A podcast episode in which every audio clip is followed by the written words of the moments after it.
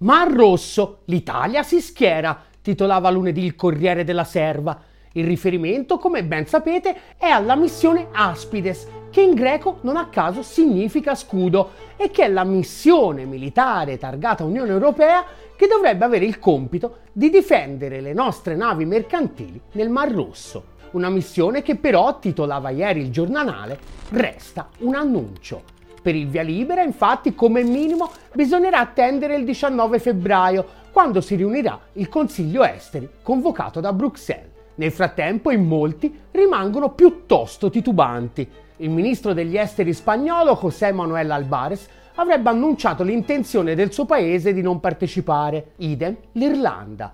L'Olanda invece ci aveva judo, partecipa già alla missione Prosperity Guardian a guida americana. Missioni difensive europee sono for pussies, missioni offensive anglo-americane sono for real men, anche se i real men non sempre brillano proprio per lucidità strategica. Gli attacchi aerei allo Yemen stanno funzionando? ha chiesto un giornalista a Biden durante una conferenza stampa di qualche giorno fa. Dipende da cosa intendi per funzionare, ha risposto Biden. Stanno stoppando gli UTI?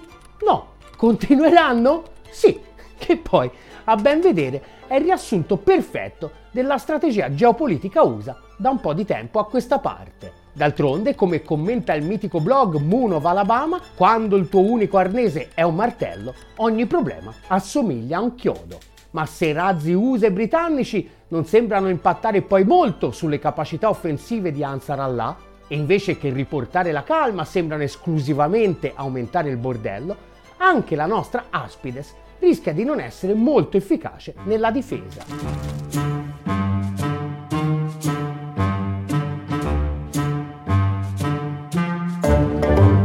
Prima di tutto perché ad oggi potrebbe contare esclusivamente su tre, dico tre navi messe a disposizione dalla triplice italo-franco-tedesca. L'Italia così, scrive Gianni Calessinofobia sempre sul giornale, si ritroverebbe a fare la parte del leone. La nostra marina militare, già presente nel Mar Rosso con la fregata Martinengo, che partecipa alla missione antipirateria Atlanta, è pronta infatti a mandare un'altra unità dedicata.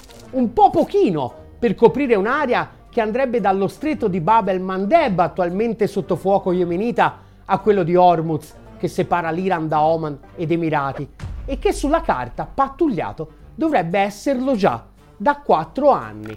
Nel 2020 infatti Parigi riuscì a strappare all'Europa l'ok alla missione Agenor, che doveva proteggere la navigazione commerciale dal rischio che arrivava dall'Iran e che però, come sottolinea lo stesso Michele Sinofobia, è rimasta un'inutile scatola vuota.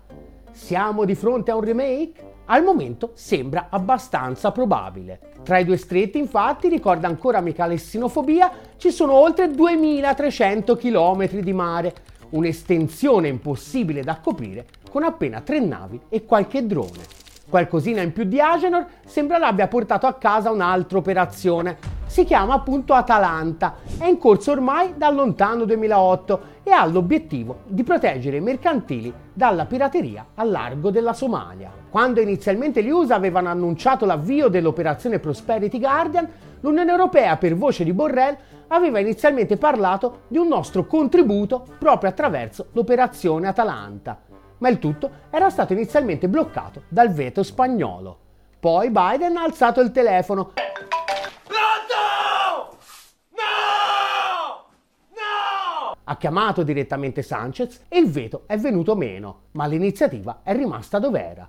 Una volta tanto, l'Europa ha avuto un sussulto di dignità e ha evitato di fare il portaborse in un'operazione dove la catena di comando era saldamente in mano agli USA e dove le regole di ingaggio, come abbiamo visto chiaramente, vanno decisamente al di là della difesa dei mercantili. Ma sull'utilità di quello che abbiamo già dispiegato per l'operazione Atalanta in questo nuovo contesto ci sono più di qualche dubbio. Gli UTI infatti, spiega l'ex ufficiale della Folgore e fondatore del Security Consulting Group Carlo Biffani, intervistato da Agi, non attaccano con barchini dotati di motori fuoribordo e fucili d'assalto e rappresentano ben altro tipo di minaccia. In quel caso, continua Biffani, bastò schierare navi da guerra che incrociavano al largo della Somalia e posizionare a bordo dei cargo personale armato con dotazioni consistenti unicamente in fucili d'assalto. In questo caso invece si tratta di neutralizzare in tempo reale il lancio di missili contro obiettivi navali. Per assolvere a questo ruolo bisognerà ricorrere probabilmente a delle portaerei e sfruttare la terza dimensione, ovvero quella dei cieli, con sistemi di ascolto e di controllo radar di ampissimo raggio. Per le regole di ingaggio di questa missione, come sottolinea il Corriere, mancano ancora i dettagli.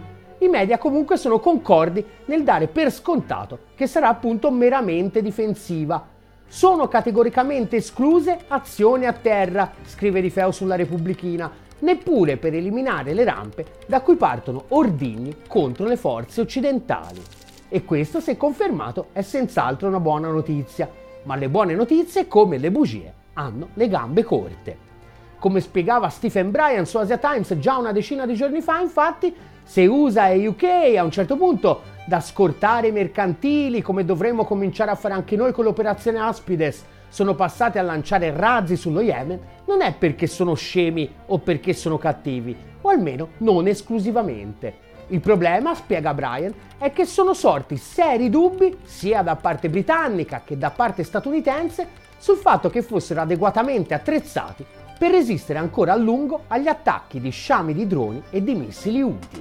Solo nella giornata del 10 gennaio scorso, ad esempio, ricorda Brian, le forze statunitensi e britanniche hanno dovuto abbattere 21 droni e missili e per stessa ammissione del segretario della difesa britannico Grant Shapps, questo non sarebbe sostenibile. Il problema, meramente tecnico ma fondamentale, è che le imbarcazioni militari di missili non è che ce n'abbiano all'infinito e quello che è più grave, sottolinea Brian, non possono essere rifornite in mare. Con l'aumento del numero degli attacchi da parte di Ansar Allah, in realtà rimanevano quindi due sole opzioni, o smettere di scortare i mercantili, che non era pensabile, o provare ad attaccare le postazioni dalle quali gli attacchi partivano, pur sapendo che i risultati sarebbero probabilmente stati molto limitati. Tanto che ancora lunedì USA e UK hanno colpito di nuovo in almeno sei località diverse, ma Ansarallah nel frattempo, sempre più superstar assoluta per tutta l'opinione pubblica del mondo arabo, è riuscita a continuare i suoi attacchi senza grossi problemi. Ieri, ad esempio, ha comunicato di aver colpito l'americana Ocean Jazz, che sempre secondo gli yemeniti sarebbe solitamente anche scortata dalla marina mercantile USA e che sarebbe solitamente adibita al trasporto di attrezzatura militare statunitense di grandi dimensioni. Le tre navi europee in dotazione Aspides potrebbero ritrovarsi di fronte a questo dilemma ancora prima, perché molto banalmente sostanzialmente non sono dotate di sistemi per fronteggiare i missili balistici. Sappiamo che possono abbattere i droni, ma che riescano ad abbattere un missile balistico è piuttosto difficile. L'unica soluzione realistica sembrerebbe quella di impiegare appunto aerei da ricognizione in grado di individuare tempestivamente l'eventuale lancio di missili per poi comunicarlo alla Marina USA, che sarebbe l'unica in grado di abbatterli. Ma fornire intelligence alla Marina USA sul nemico che sta bombardando non sarebbe poi molto diverso da partecipare direttamente alla loro missione e quindi entrare in guerra contro lo Yemen. In uno slancio di ingiustificato ottimismo proviamo comunque ad attaccarci a un'ultima possibilità, e cioè che entra in gioco anche la diplomazia e il dialogo. Se l'Europa garantisse che Aspides non servirà per scortare anche navi israeliane o dirette in Israele e che si limiterà a scortare cargo e petroliere dirette verso gli altri porti del Mediterraneo, potrebbe anche strappare ad Ansar Allah l'impegno a non minacciarle con missili balistici. Difficile però che questo gentleman agreement possa avvenire se appunto Aspides prevederà, come sembra scontato, l'impiego appunto di aerei da ricognizione che ovviamente sarebbero sospettati di lavorare per gli anglo-americani. Insomma, sembra che la strada sia piuttosto stretta.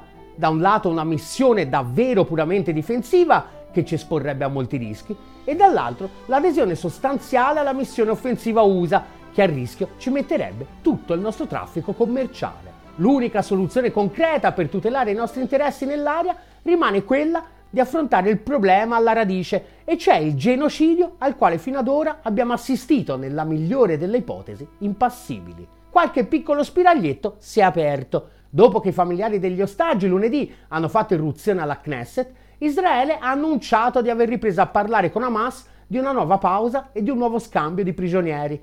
Tutto sommato, potrebbero cominciare a sentirne il bisogno anche i militari israeliani. Sul campo, infatti, la resistenza palestinese, nonostante tutto, sembra tenere botta e le forze armate israeliane, dopo aver provato a sollevare un mezzo polverone lunedì, hanno dovuto ammettere di aver subito 24 perdite in un giorno solo. Anche sul fronte della guerra ibrida contro l'Iran probabilmente si sperava di poter ottenere qualcosa in più, a partire dalla scaramuccia col Pakistan. Fortunatamente invece dopo lo scambio di razzi le relazioni diplomatiche sono state subito riavviate e il ministro degli esteri iraniano Abdollahian è atteso per una visita ufficiale ad Islamabad il prossimo 29 gennaio. Allo stesso tempo, l'Arabia Saudita ha fatto sapere che per Israele non è troppo tardi per tornare indietro e che se si tornasse a discutere seriamente della soluzione dei due stati, le petromonarchie potrebbero tornare a dialogare con Tel Aviv. Insomma, la soluzione definitiva contro la lotta di liberazione palestinese sembra sempre più un miraggio delirante, come anche la marginalizzazione dell'Iran.